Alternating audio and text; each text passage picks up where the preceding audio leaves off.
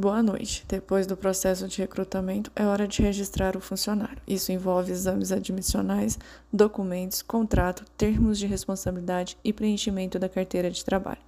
Neste podcast, estaremos falando do passo a passo. Então, nos acompanha e veja como contratar um funcionário sem dores de cabeça.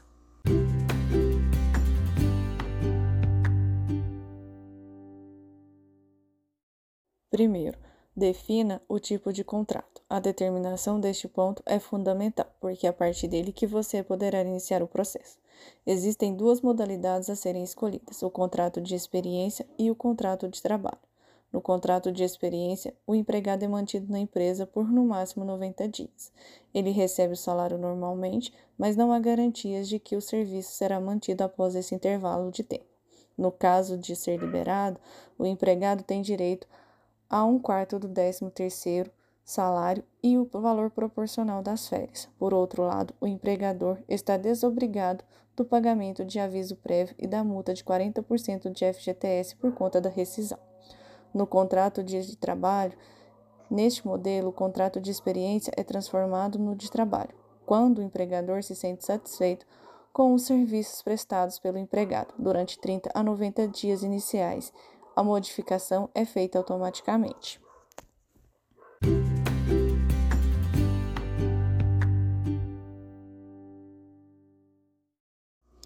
Segundo, solicite os documentos do contratado. Essa requisição é necessária para a elaboração do contrato de trabalho.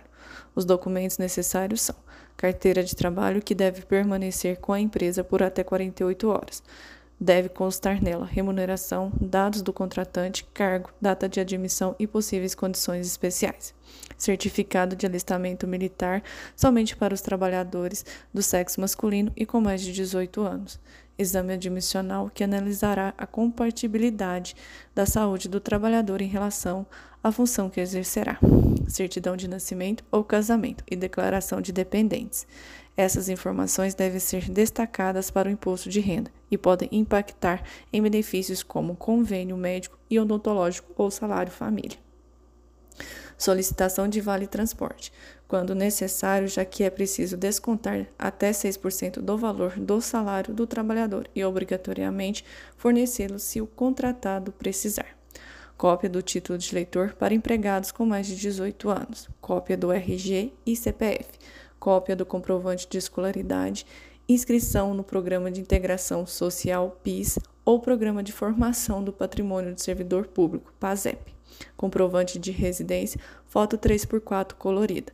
Caso o colaborador precise do salário família, é necessário solicitar ainda a carteira de vacinação dos filhos com menos de 7 anos e comprovante de frequência escolar para crianças com mais de 7 anos.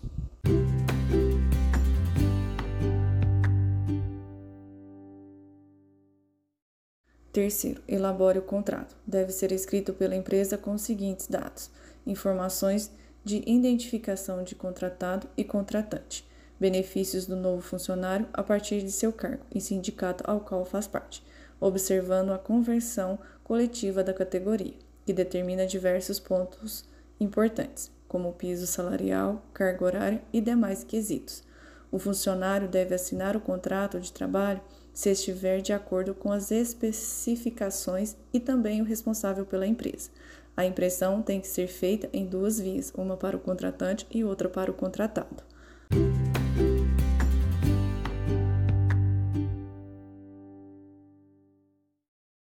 Quarto, emita o termo de responsabilidade do salário família, na hipótese de o contratado enquadrar-se nos critérios de recebimento do salário família, ele precisa assinar o termo de responsabilidade do benefício. O formulário pode ser preenchido e automaticamente emitido pelo site da Previdência Social.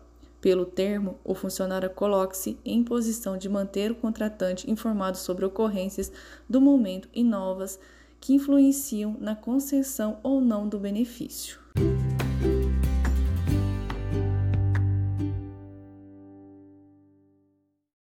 Quinto, preencha a carteira de trabalho. As informações já descritas devem ser registradas na carteira de trabalho, inclusive benefícios, que devem estar na página de observações. O preenchimento precisa ser feito em até 48 horas, prazo máximo para que a empresa mantenha este documento. Recomenda-se pedir a assinatura do funcionário em um recibo de entrega e devolução da carteira de trabalho, para evitar possíveis questionamentos futuros sobre movimentação e retenção do documento.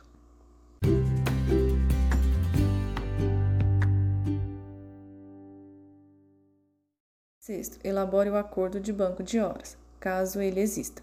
A reforma trabalhista deu a liberdade às empresas de implementarem o banco de horas de maneira unilateral porém com consentimento por escrito dos funcionários. Portanto, caso o banco de horas seja aplicado, é preciso redigir o acordo para ser assinado pelo responsável da empresa e funcionário, sendo uma via para cada parte.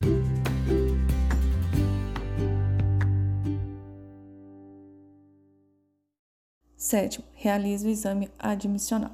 Essa é uma etapa fundamental para o início do trabalho do empregado. A avaliação deve ser feita em uma empresa especializada na área e com registro no Ministério do Trabalho e Emprego para realização de tais exames. A função do exame admissional é garantir que o trabalhador pode exercer a função, conforme o Programa de Controle Médico e Saúde Ocupacional, PCMSO, da empresa. Para o empregador, é uma comprovação de que o problema de saúde não foi ocasionado pelo trabalho executado após o início das atividades. Esse exame nunca pode ser cobrado do funcionário, da mesma forma que as atividades não podem iniciar sem sua realização.